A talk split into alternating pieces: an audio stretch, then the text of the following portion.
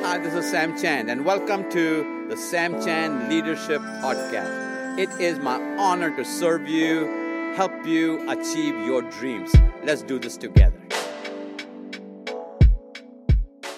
Today, I want to talk to you about crisis, observations in crisis, and leading in crisis. Actually, I'm going to give you 12 observations, and then I'm going to talk to you about 13 uh, points as to how to leave in crisis. So, in the next few minutes, you ready? I'm going to give you 25 points. Each one of them has its own meaning. I could take either any one of those 25 and teach for an hour on any of them, and so can you. So what I want to do in this one is just to talk about crisis, how what my observations are, and how to lead in that crisis. So here's the deal: we're living in crisis times. Would you agree with me that if you're a church leader, there's crisis? If you're a business leader, there's crisis. If you're a nonprofit leader, there's a crisis. In our world, everywhere you turn around, there is a crisis going on. So here are my observations when you are in the middle of the crisis, when I am in the middle of crisis. Some observations. Let me give you 12 observations about leading in, about what to do in the middle of a crisis. Number one is you have to understand that leading in crisis is different from leading in normal times. Let me say that again. Leading in crisis is different from leading in normal times. So it's going to be business as usual. Going to be thinking as business as usual. You, you, your, your mindset has to shift. There has to be a reset in your mind that helps you to know that we are not doing business as usual. Number two, when there's a crisis, we either freeze or we focus. we either freeze or focus. Uh, for example, I have seen people in a car wreck uh, in March. My wife and I were hit head on by a drunk driver on a road in Atlanta, and I had a broken sternum. My wife did. Her hands were broken, knees were busted. Uh, we are still recovering from all of that and uh, getting back to normal as best as we can. But I remember there were people laying on the ground at that time, my wife and I, hurting and bruised. And I mean, there was all kinds of stuff going on. In a crisis, people either freeze or the focus. Finding focus is what you are looking for. Number three, the sentence that has to be in your mind is there has to be a way. Recognize the challenges also bring opportunities. So for example, every every place people are making money, ask us this question. What was the problem what was the crisis out of which people are making money. So, for example, uh, when the Twin Towers were attacked in the United States on 9 11, that was a crisis. But also, out of that came the TSA, out of that came special kinds of screening machines, out of that came uh, screening buckets, out, all kinds of cameras and, and security systems came out of that. So, everything that is monetized at one time was a problem. So all opportunities come during times of crisis. Never waste a crisis. Number four, I want to give you uh, a quote from Napoleon, the great uh, leader. He says, leaders are dealers in hope. That means it's in times like these that leaders develop and rise to the occasion. Leaders see a crisis and bring hope to that situation. It'll be okay. We're going to do right. We're going to manage this thing. We're going to come out of this. This is not the end of the world. So if you're a leader in a crisis, you got to bring hope to your people. Here's a challenge though, number five. Over time, people lose their focus and start to treat the crisis situation as business as usual. What at one time used to be a problem a crisis, people start using it as usual. So there are four needs that the people you're leading have in crisis. Four needs people you are leading have in crisis. Let me give you one, two, three, four. One, people have a need for clarity. This is not time to be fuzzy. This is not time to be vague. This is not time to be ambiguous. This is not the time to speak in riddles. People need clarity. Number two, they need to have steady emotions. Steady emotions. Listen, as a leader, you can have a breakdown later on, not now. Right now, you've got to have steady emotions because people are teeing off you. People are getting their cues from you. So as you are leading, your emotions, so is it going to be with the leaders. Number three, the need to take action. People are asking, your people are asking, what should we do? What should we do? What needs to happen now? Need for action. Inaction is going to lose you your leadership equity. And number four, the need need for security. They need to know you are there. It's going to be okay. You're going to bring them out. And they need to know that. So before I go any further, if you are joining me right now, just do what I always ask you to do. Go to the chat button, hit the chat button, and tell us where you're from. I'm from Seattle, Washington. I'm from Auckland, New Zealand. I'm from Lagos, Nigeria. I'm from London, England. Wherever you're from, just tell us where you're from from the chat button. Number seven, in times of crisis, your creativity comes to the surface. Uh, this is where you stay flexible and focused and understand you got to think outside the box. Remember, my first point was it's not business as usual. So creativity is going to come. Now, do not shut down creative people. This is where the creative juices are going to come, and you're going to see the best and the worst of people during crisis times. Number eight, inspire others with your example. Build morale. Build morale build morale, lead people in ways in ways they feel like you are the leader. We're going to take this mountain. It's going to be okay. It's tough times right now. It is cloudy days. We don't know what's going on. We don't control a whole lot, but whatever we do do, we have good morale among us. The next one is kind of tough to do because it almost sounds uh, uh, contradictory. Don't think emotionally. Think emotion. Think emotion. Think. So it sounds contradictory, but you cannot be in the middle of the crisis. It is not your feeling orientation. You've got to think sequentially, logically, with a cool head. Number 10. You got to say this to the to, to yourself. I can find some of the answers, but we can find all of the answers. Let me say that again. That's a great sentence. You might want to tweet that at Sam Chand. I can find some of the answers, but we, W E, we can find all of the answers because teamwork makes the dream work. I can have some answers, but we can have all of the answers.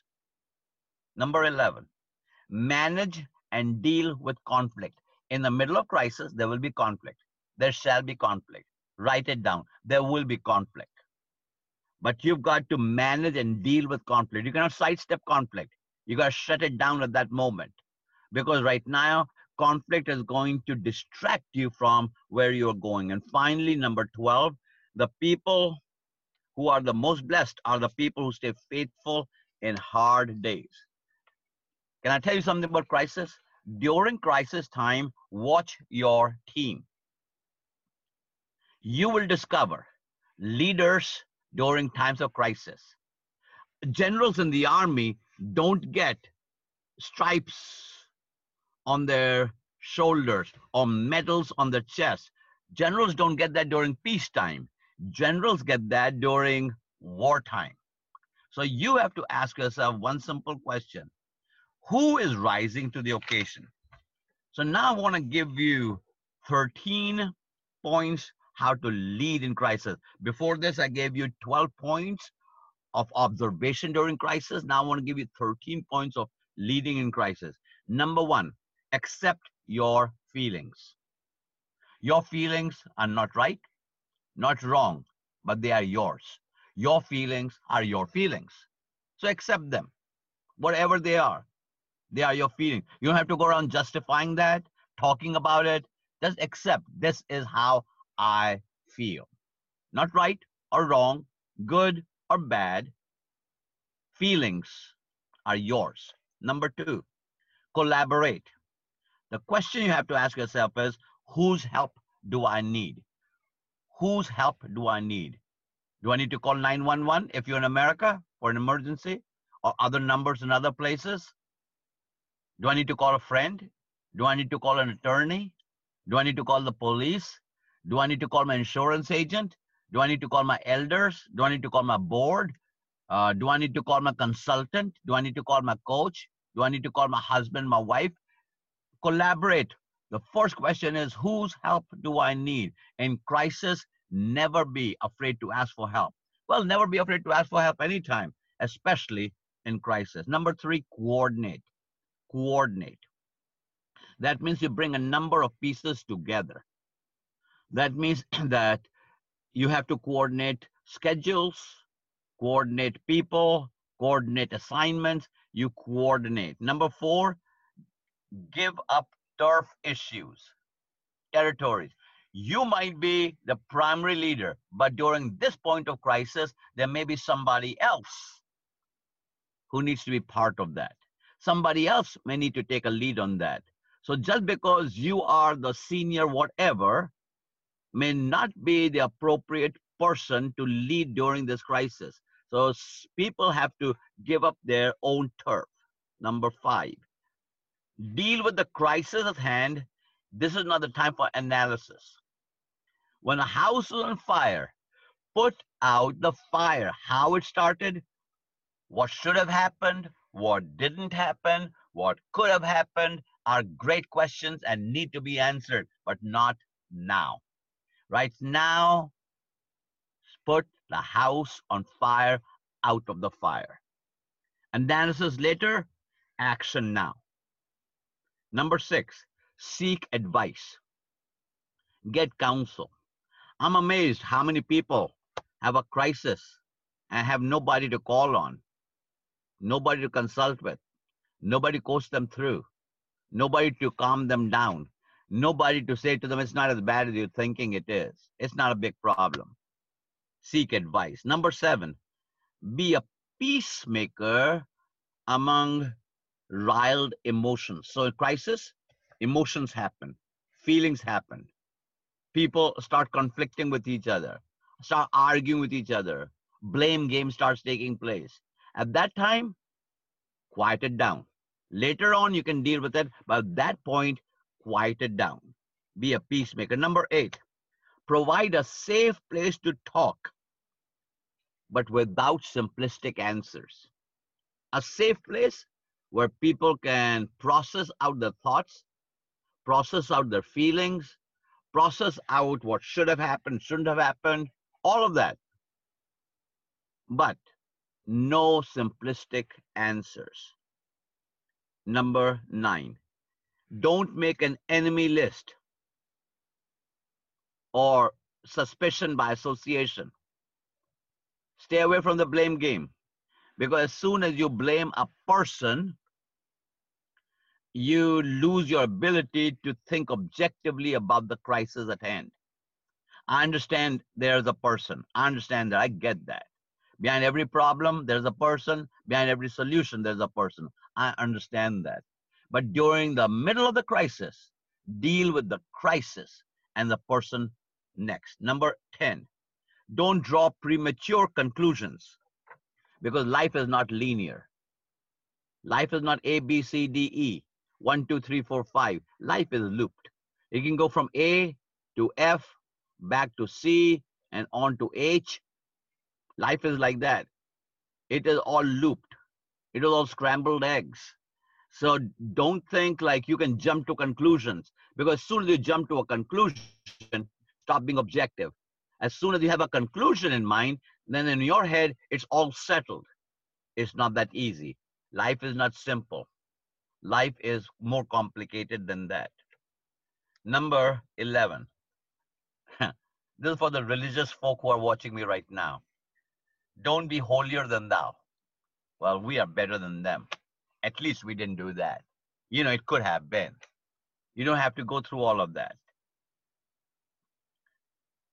One of the greatest places people understand your leadership and know that you are a leader is in times of crisis. In times of crisis, you are being watched. Your leadership can escalate exponentially if you are aware of the fact that leaders are made during times of crisis. How you manage the crisis, how you collaborate, how you coordinate, how you bring everybody on board, how you are a solution orientation, how you have hope for people can escalate your leadership. Number 14, number 13 and 14. Sorry, number uh, 11, uh, 12 and 13. Lost my numbers there. Number 12, pray. Pray. If you're a believer, pray. If you're an unbeliever, pray. If you've never prayed before, pray. If you prayed a thousand and ten times before, pray. Because God answers prayers. He'll answer your prayer if you know Him as a Savior. He'll answer your prayer if you have never heard of Jesus. He will answer your prayers. Pray. And I want to leave you with Job chapter 1, verse 20 to 22. I usually don't do this, but I think it's important in times of crisis. Job is having a crisis. If you don't know the story of Job, he was a married man with children, and uh, uh, there's a big drama in heaven, and uh, devil and G- and God are fighting over Job, and Job's everything that he has is destroyed. His children are killed, his house is taken, his land is taken, his animals are taken, or his wife is still alive, and Job is having a hard time in this crisis. Everything is gone. Bam, bam, bam, bam, bam, like overnight. In two days' time, everything is gone. And I want to leave you with two sentences.